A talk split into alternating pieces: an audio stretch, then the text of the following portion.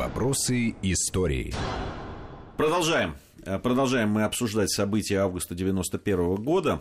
Э, Армен Гаспарян, Андрей Светенко и Гия Саралидзе в студии Вести ФМ. Вот возвращаясь к вопросу по поводу того, э, почему все-таки не было предпринято какой-то силовой такой серьезной реакции по отношению к Ельцину, его окружению и тех людей, которые собрались возле Белого дома.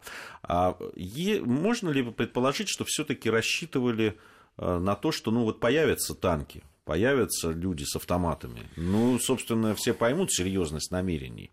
И, все. Да, будет... да, да, никакого... Вот для... Если бы это произошло условно при модели общественного развития и общественного интереса к политике 87 года образца, конечно, это бы сработало. А поскольку Москва там в 90-х год... в 90-м году, да, в 91-м, это многотысячные митинги. Это же вовсе не фигура речи, когда 100 тысяч людей выходило на Манежную площадь. И уже вот в этой ситуации э, рассчитывать на то, что человек увидит танк и куда-то убежит, это было, мягко И говоря, вот наивно. Мы подошли к тому ключевому эпизоду, который, на мой взгляд, вот уже окончательный перелом ситуации определил. Это ночь на 21 августа, это, значит, вот эта кровавая драма в подземном туннеле на Садовом кольце под Новым Арбатом, значит, в сторону Смоленской набережной, вот от улицы Чайковского, тогда, где американское посольство, где в попытках, значит, осуществить вот одно из постановлений ГКЧП о введении комендантского часа в Москве и обеспечить это внешне, значит, бронетехникой, там 8, по-моему, было бронетранспортеров гусеничных таких легких, вот, которые, значит, вот, продвигались. А к этому времени защитники Белого дома уже расширили как бы зону своей ответственности до вот как раз там недалеко вот от э, Садового кольца до вот этого перекрестка, да, и в этом смысле там уже даже были забаррикадированы, ну так вот, через троллейбусы и прочее, значит, сооружения такие, значит, въезд и выезд. И вот там произошла эта драма, в результате которой трое защитников Белого дома, и иногда их начинают называть уже ополченцами, хотя вот это не совсем... Дело не в названиях, да, погибли. Не, наверное, не стоит обсуждать детали и версии, как это именно происходило, но есть такое понимание, что чуть ли вот не они виноваты, будучи безоружными, там, препятствуют движению, значит, боевой техники и людей вооруженных, значит, которые начали там отстреливаться, маневрировать и поэтому подавили там под гусеницы они попали. Но вот после этого уже, так сказать, стало ясно, и когда прибыл комендант Москвы и, в общем-то, начал просить просить у этой вот безоружной толпы пропустить вот этих осуществляющих функции комендантского часа, что они никуда к Белому дому не едут,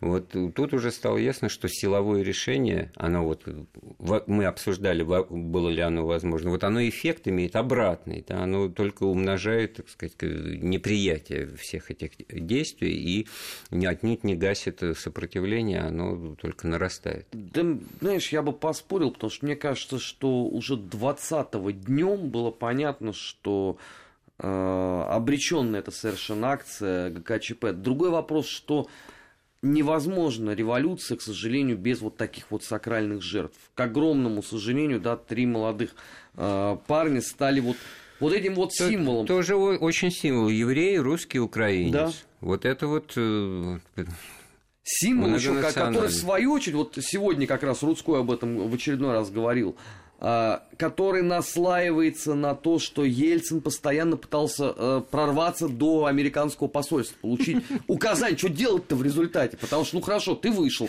сказал, мы там кровавым путем мы не подчиняемся. Я как подумал, как здорово и легко и просто вот это вот сейчас эту историю вот с таких позиций, да, Ну, четверть века прошло, мы имеем же право Слушайте, на эту вот оценку. Все-таки вот мы говорили о том, что э, там альфа, вымпел, ну, альфа, э, по, по, по различным, да, из различных источников э, все-таки Отказалась штурмовать. отказалась штурмовать, не получив письменного приказа. Вот, при этом письменного вот, приказа никто Понимаете, значит, себя вот здесь же тоже, с одной стороны, мы говорим, что вот они не подчинились. Но подождите, а люди, которые, да, уже имели опыт вот тех предательств армии и спецслужб, которые были, да, уже на, на счету и того же Горбачева в том числе, они, им говорят, штурмуйте. Они говорят, не, ребята, подождите. Приказ. А вот здесь важный вопрос. А кто должен отдавать этот приказ? председатель, бывший председатель КГБ СССР, да, член ГКЧП Крючков – или условно Янаев, как исполняющий теперь обязанности президента. Или новый председатель КГБ ну, Можно было у Альфа спросить, а вам от кого приказ-то нужен? А вот, Ги, на самом деле, вот у меня ощущение такое четкое, что вот в, этом, э, в этой софистике и словоблудии как раз и потонуло это все. Потому что когда стали думать, кто должен это подписать, а время-то уходит.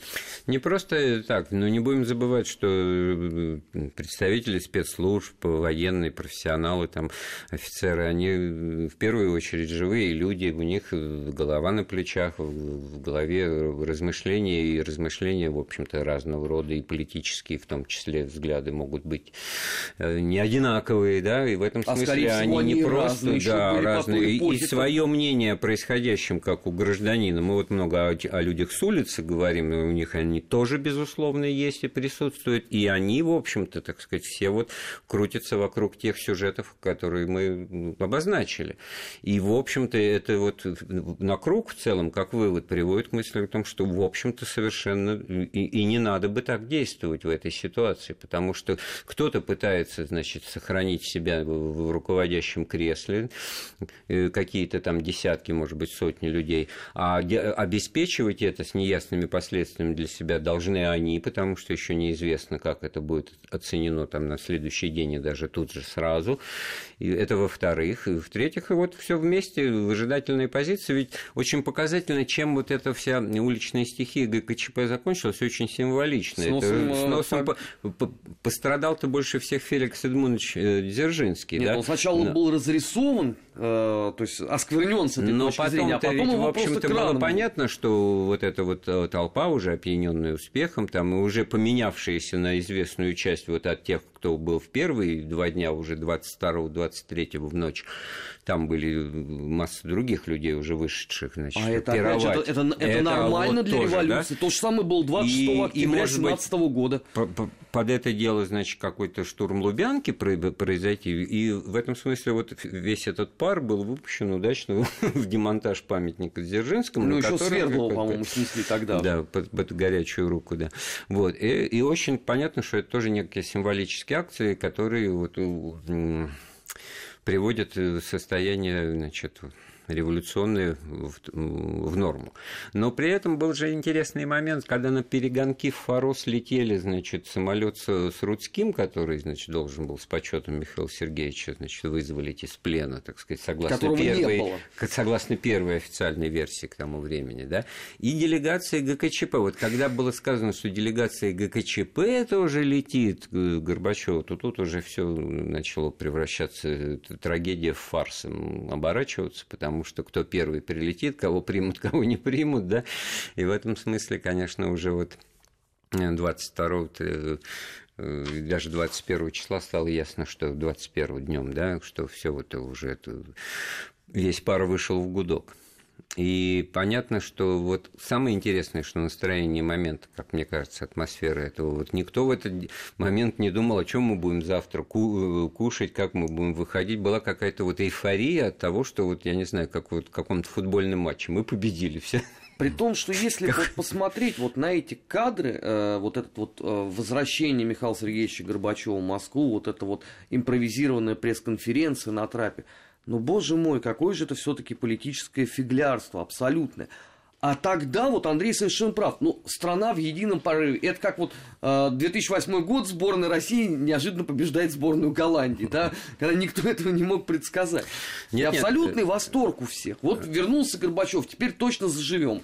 Хотя нет, вы ну, до этого это, его проклинали на протяжении пяти лет. Да, ты тоже словами. уже упрощаешь, потому что как раз вот вся эта демократическая общественность, э, ну, проельцинская, она как раз Горбачева-то очень скептически Нет, я имею в виду реакцию прочее, да? государственного телевидения, которое и... вот все, Ой, Михаил Сергеевич там вернулся. Говорить? Мы вот о государственном телевидении, гостелерадио сказали, что оно передало репортаж Сергея Медведева, значит, и этим очень многое, так сказать, сделало. Но, в принципе, все эти два дня там, как его там, Ломакин и Ермилова, по-моему, рассказывали это все вот этими казенными штампованными фразами, нагоняя скуку, тоску и а все вот еще могли говорить, да, других не было. Когда ты вот, еще это, потом да, читаешь вот эти все э, э, такие там сводки о том, как там передвигались, да, дивизии ККБ и так далее, э, Витебская э, дивизия, да, которую МКАДа остановили, это все происходит еще в ночь с 20 на 21 э,